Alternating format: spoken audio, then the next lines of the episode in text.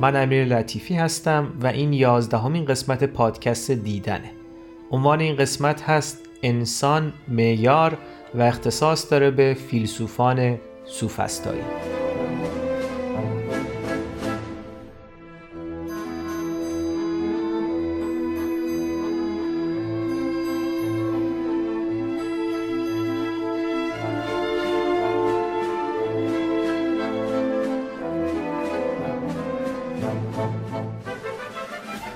با این قسمت فصل جدید پادکست دیدن شروع میشه. این فصل رو با سوفسطائیان آغاز میکنیم، سپس وارد دوره سقراطی خواهیم شد و به سقراط، افلاطون و ارسطو میپردازیم. فصل قبلی به پیشاسقراطیان پرداختیم. موضوع اصلی برای پیشاسقراطیان جهان بود. اونها پرسش های از این دست پرسیدند: جهان از چه ساخته شده؟ حرکت و تغییر در جهان چطور اتفاق میفته؟ آیا در پس تغییرات دائم جهان و متعلقاتش چیز پایدار و ثابتی وجود داره؟ آیا بر کار جهان نظمی حاکمه؟ چه نیروهایی طبیعت رو هدایت میکنن و باعث تغییرات میشن؟ و سوالهای مشابه.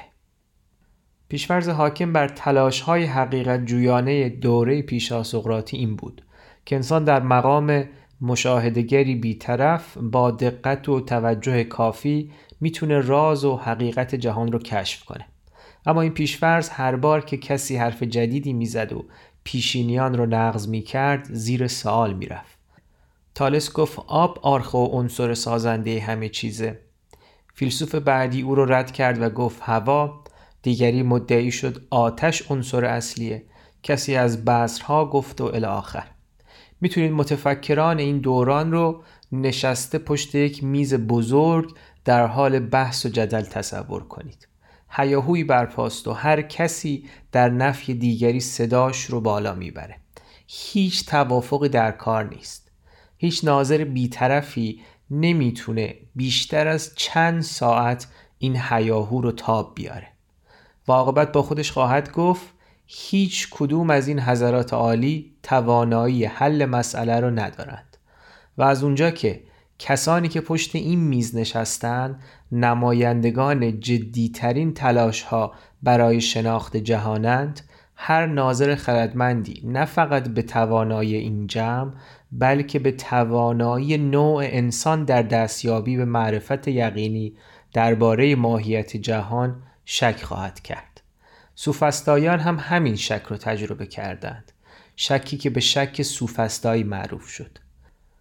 انسانی که به اسطوره‌های زمانش پشت کرده بود و برای هر چیزی به دنبال تبیین عقلانی بود و فکر می‌کرد می‌تونه با اتکا به عقل خودش به لوگوس پرده پدیدارها رو کنار بزنه و حقیقت جهان رو درک کنه، با سوفسطائیان دچار شک فلسفی شد و از خودش پرسش‌های از این دست پرسید: آیا در پس چیزها آنچنان که بر ما پدیدار میشن چیز بیشتری هم وجود داره؟ آیا این امکان برای انسان وجود داره که از این ظواهر فراتر بره و پشت پرده رو ببینه؟ اصلاً آیا همه انسان‌ها جهان رو یکسان تجربه می‌کنند؟ و اگر هر کسی جهان متفاوتی رو تجربه می‌کنه، اصلاً میشه از حقیقت واحدی حرف زد؟ و اگر با حقیقت مواجه بشیم آیا میتونیم تشخیصش بدیم؟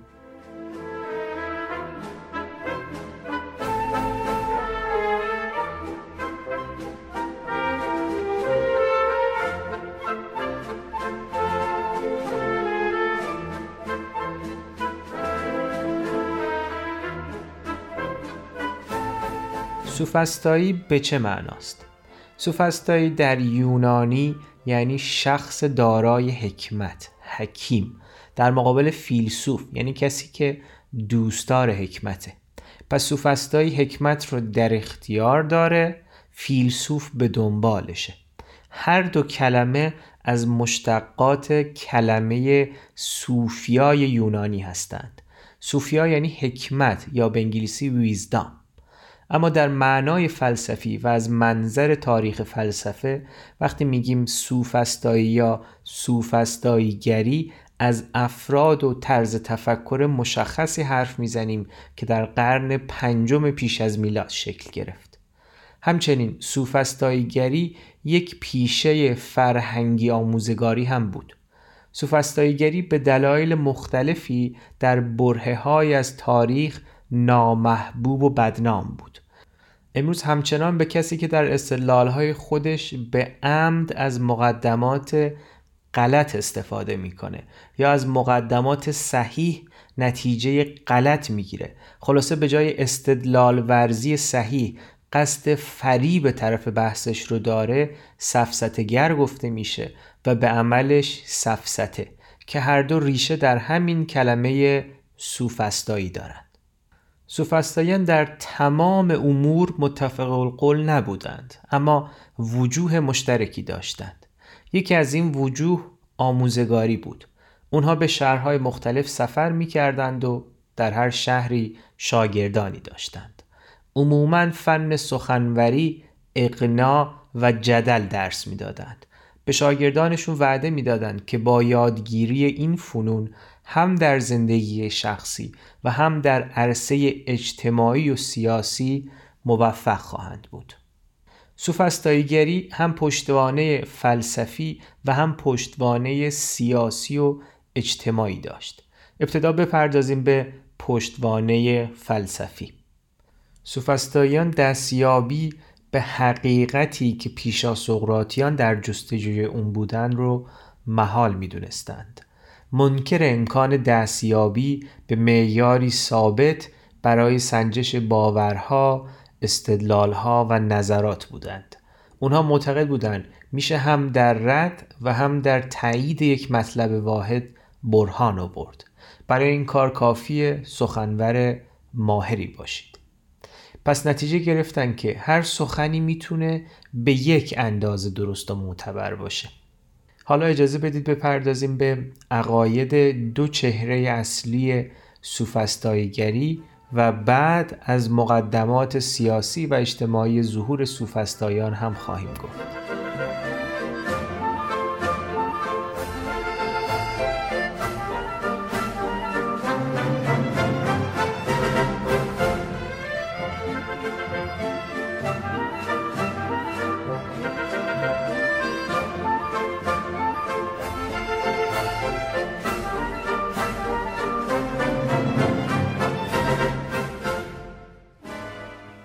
پروتاگوراس اولین و مهمترین فیلسوف سوفسطائیه و این مشهورترین نقل قول از پروتاگوراسه.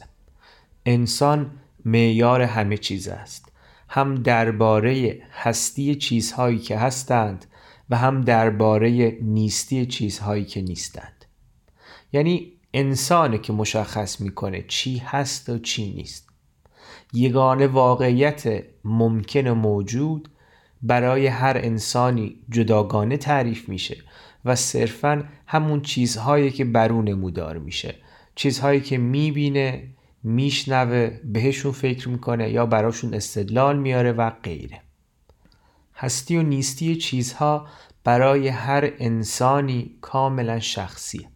این یک رویکرد نسبی گرایانه است. بر اساس این رویکرد حقیقت در نسبت هر کسی با جهان جداگانه تعریف میشه. واقعیت یعنی واقعیت از نظر من، واقعیت از نظر شما و واقعیت از نظر دیگری. پس نمیشه از واقعیت و حقیقت مستقل از انسان حرف زد. بذارید یک مثال ساده بیارم. اگر دو نفر دستشون رو فرو کنن توی یک ظرف آب، یکی بگه آب گرمه، دیگری بگه آب سرده، مستقل از تجربه این دو نفر نمیشه در مورد سردی و گرمی آب توی ظرف چیزی گفت. حقیقت همون چیزیه که این دو نفر تجربه میکنند. واقعیت آب در نسبت با یکی سرد، در نسبت با دیگری گرمه.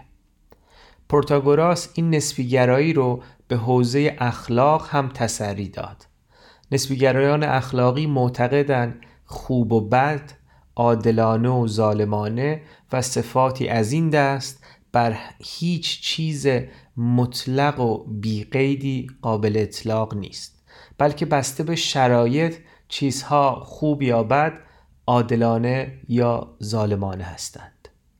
یعنی چیز یکسان اینجا و حالا میتونه خوب باشه ولی جای دیگه و زمان دیگه میتونه بد باشه، یا اصلا هیچ چیز خوب و بد و عادلانه و ظالمانه‌ای وجود نداره و این ما هستیم که این صفات رو به چیزهای مختلف نسبت میدیم.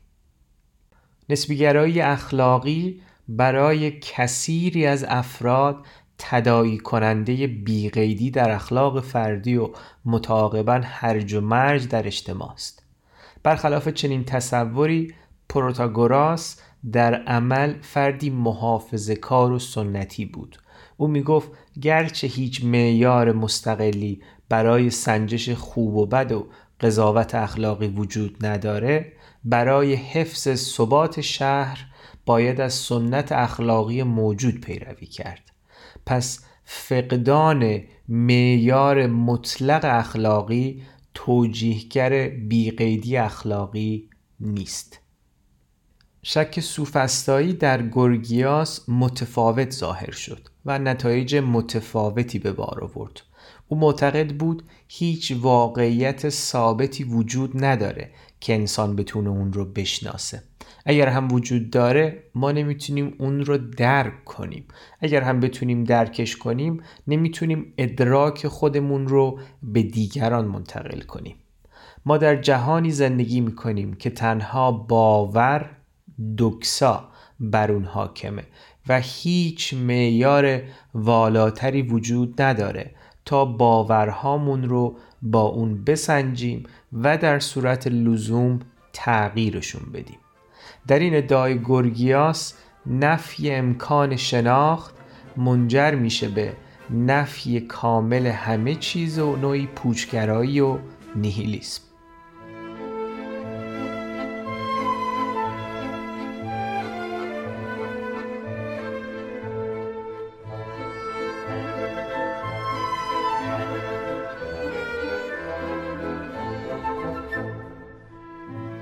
و ما پشتوانه اجتماعی سیاسی سوفسطائیگری. در آتن قرن پنجم پیش از میلاد دموکراسی حاکم بود و تصمیم‌ها به رأی عمومی گذاشته می‌شد. در نظام‌های دموکراتیک از جمله آتن، سخنوری، قدرت اقناع و مهارت در استدلال ورزی برگ برنده است. سوفسطائیان همین مهارت‌ها را آموزش می‌دادند. شاگردان میتونستن با بکارگیری این مهارت‌ها در مجامع سیاسی و اجتماعی مثل مجالس قانونگذاری، تصمیمگیری و دادگاه‌ها تأثیرگذارتر عمل کنند. قدرتی که با سخنوری میشد در یک حکومت دموکراتیک به دست آورد، در نظام مستبدانه‌ای که سابقاً در آتن مستقر بود منحصراً در دستان صاحبان زر و زور و کسانی قرار داشت که اصل و نسب اشرافی داشتند. گفته میشه دلیل دشمنی برخی از سنتگرایان انحصار طلب با سوفسطائیان همین بود. سوفسطائیان کفه ترازوی قدرت رو به نفع مردمان عادی‌تر که سخنوری و استدلال ورزی آموخته بودند سنگین‌تر می‌کردند. در دنیای امروز هم منتقدان دموکراسی نقد مشابهی رو دارند و میگن در دموکراسی‌ها قدرت واقعی در دست کسانیه که صداشون بهتر و بلندتر شنیده میشه، نه در دست اهل فن و متخصصانی که توانایی، صلاحیت و لیاقت حکومت کردن رو دارند. میگن در دموکراسی ها قدرت در دست رسانه های جمعیه، چون اونها هستن که خوراک ذهنی مردم رو تولید میکنن و روی نظرات و تصمیمات مردم تأثیر میذارند. در نتیجه دموکراسی ها قدرت رو از دست اسلح ترین ها خارج میکنن و واگذار میکنن به خوش صداترین ها، پس نمیتونن کارآمد باشن. بیش از این به این بحث نخواهیم پرداخت، اما لازمه به اون طرف قضیه هم اشاره کنیم. تصور کنید حاکمانی که به باور خودشون صلاح امور رو بهتر از هر کسی میدونن و اجازه نمیدن هیاهوی رسانه ها و مردمان بدون صلاحیت کارشون رو مختل کنند. گرچه فکر میکنم نیازی به یادآوری من هم نبود. این چند جمله رو از تاریخ فلسفه گاتری بشنوید. اگر مریض تسلیم چاقو نشود، مهارت استادان جراحی به چه دردی میخورد؟ اگر نتوانیم انجمن شهر را به درستی نظرات خود متقاعد سازیم، علم به بهترین شیوه اداره شهر چه فایده ای دارد؟ مهارت در استدلال و سخنوری راه را برای قدرت هموار می سازد. می توان آن را هنر فریب نامید، اما گرگیاس می گوید فریب را نیز می شود در مقاصد نیک به کار برد. سوفیست ها در امور مختلفی فعال بودند، اموری که هر کدوم به نحوی از شک سوفسطایی تغذیه می کرد. در میان سوفسطاییان اولین زبانشناسان تاریخ پیدا میشن. پرداختن به معنا و ریشه کلمات، دستور زبان، تفسیر متون و امور مشابه توسط سوفسطائیان به هیچ وجه دور از ذهن نیست. به دو دلیل: یکی اینکه اونها مدرسان و استادان سخنوری بودن و دیگری اینکه سخن رو کالبد حقیقت و شاید بشه گفت که خود حقیقت میدونستند. همچنین گفته میشه آنتفون سوفسطایی اولین کلینیک رواندرمانی رو افتتاح کرده بود. او از بیماری‌هایی میگفت که امروزه بیماری‌های روانتنی نامیده میشن.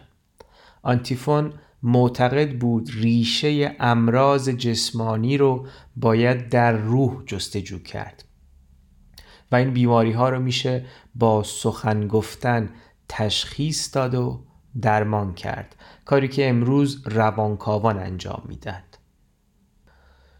و آلکیداماس سوفسطایی، او میگفت خدا همه انسانها را آزاد آفریده است، طبیعت کسی را برده قرار نداده است. پس سوفسطائیان در مخالفت با بردهداری هم پیشرو بودند. اونها خوبی و بدی رو بخشی از ذات چیزها نمیدونستند. بر همین منوال آلکیداماس بردگی و سروری رو هم جزئی از طبیعت انسانها نمیدونست. آلکیداماس میگه طبیعت کسی رو بنده قرار نداده. طبیعت و قانون یا فوسیس و نوموس دوگانه بحث آفرینی در قرن پنجم پیش از میلاد بود. بد نیست کمی از این دوگانه ماندگار در تاریخ فلسفه بگیم که بسیار مورد توجه سوفسطائیان هم بوده. فوسیس در یونانی به معنای طبیعته. فیزیک هم از همین واژه گرفته شده. نوموس معادل قانونه و این همون کلمه‌ای که به عربی رفته و بعد از عربی به شکل ناموس به فارسی اومده و در زبان فارسی معنا و کاربردش تا حدی تغییر کرده.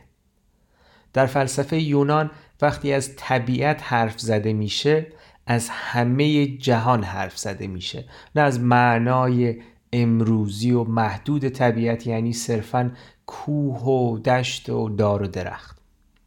و قانون در این دوگانه معنای موسعی داره که در نسبت با طبیعت راحت‌تر درک میشه.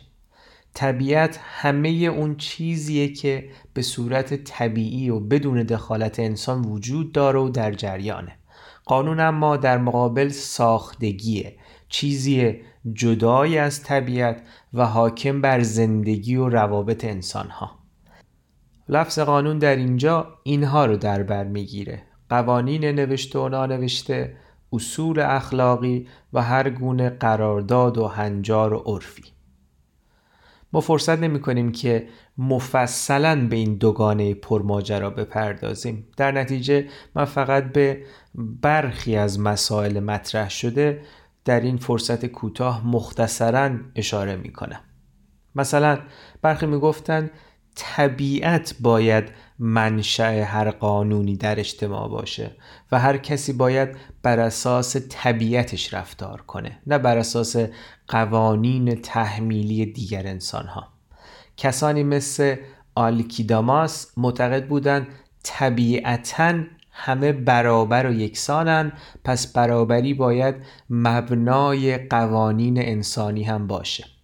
در مقابل کسانی معتقد بودند در طبیعت همیشه سلسله مراتب قدرت حاکمه، پس در زندگی اجتماعی هم قوی حق اعمال قدرت و تسلط بر ضعیف رو داره. ایده میگفتن قانون یعنی قوانین انسانها قراردادی‌اند، پس مبنای درستی ندارن، در نتیجه بی‌اعتبارن و الزام‌آور نیستند. ولی طبیعت یعنی قانون طبیعت ذاتاً معتبر و الزام‌آوره.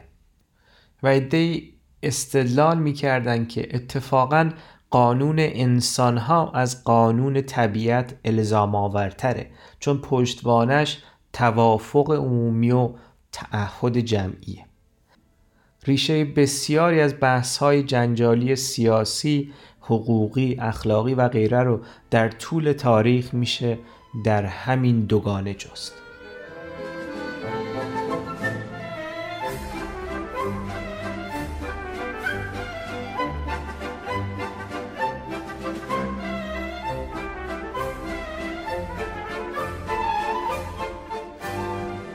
و به عنوان آخرین نکته بپردازیم به واکنش ها نسبت به سوفسطائیان. پیش از این گفتیم که شک سوفسطایی نتیجه منطقی تلاش های بی سرانجام پیشاسقراطیان در جهت تبیین امور جهان بود. البته که این تلاش ها به کل بی ثمر نبودند. پیشاسقراطیان از جهان اسطوره فاصله گرفتند و آغازگر راههایی به بلندای تاریخ بودند. اگر پیشاسقراطیان نبودند، نه سوفسطائیانی در کار بود و نه سقراط و افلاطون و نه فلسفه‌ای. به هر صورت سوفسطائیان دچار شک شدند. این شک اما توسط همه پذیرفته نشد. بزرگترین مخالفان شک سوفسطایی سقراط و افلاطون بودند. پروتاگوراس به شاگردانش آموزش میداد که در رد و تایید یک مطلب واحد برهان اقامه کنند، چون معتقد بود حقیقتی وجود نداره، انسان معیاره و هر کسی میتونه هر چیزی رو رد یا تایید کنه. این با کلی سقراطی سازگار نبود. اگر کسی به سقراط میگفت که فلان رفتار دوستانه است، او از خود دوستی میپرسید. اگر به او میگفتند فلانی دیندار است، سقراط میپرسید خود دین چیه؟ اگر کسی برای خوبی مثالی می آورد، او از خود خوب بودن به عنوان یک کلیت مستقل از مصداقها میپرسید. خلاصه که سقراط معتقد بود نه تنها فارغ از معیارها و نظرات ما انسانها، بلکه مستقل از مصداقها، امور جزئی و مثالها در پس ظاهر چیزها اموری کلی وجود دارند که باید اونها رو شناخت. این با شک و نسبیگرای سوفسطایی به کل ناسازگار بود. سقراط خودش چیزی ننوشت، اما در محاورات افلاطون به جز یک محاوره همیشه یکی از طرفین مکالمه بود. در تعداد قابل توجهی از این مکالمات یکی از طرفین گفتگو سوفسطاییه. بعضی از گفتگوها در تقابل با سوفسطائیان علیه سخنوری و فن خطابه نوشته شدند. افلاطون از زبان سقراط در رساله فایدروس انسانها رو رتبه بندی میکنه و سوفسطائیان رو در رتبه 8 ما قبل آخر و قبل از فرمان روایان مستبد قرار میده. برخی از مفسرین دلیل عمده بدنامی سوفسطائیان در طول تاریخ رو دشمنی افلاطون با اونها میدونند. افلاطون معتقد بود سوفسطائیان پول پرستند، حق و تدریس های گزاف دریافت می کنند و با افکار ویرانگرشون جوانان رو اغوا می کنند، حق رو ناحق می کنند، سفسطه و مغلطه می آموزند و حقیقت رو دفن می کنند.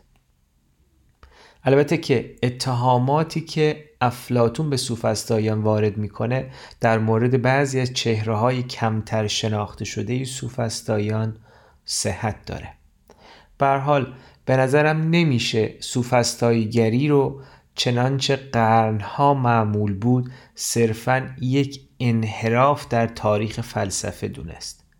فارغ از نتایجش نمیشه مبانی شک سوفسطایی رو به کل رد کرد. سوفسطائیان میراث ماندگاری داشتند.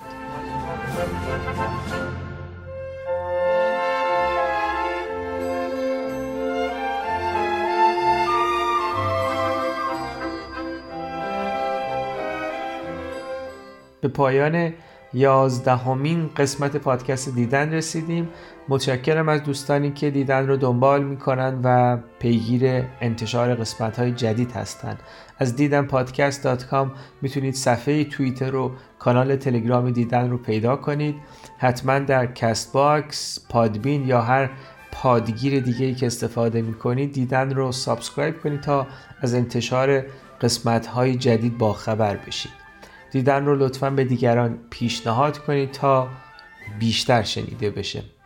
توی این فصل سراغ نام‌های آشناتری میریم. قسمت بعد سقراط، پس از اون افلاطون و ارسطو رو خواهیم داشت. فعلاً تا بعد.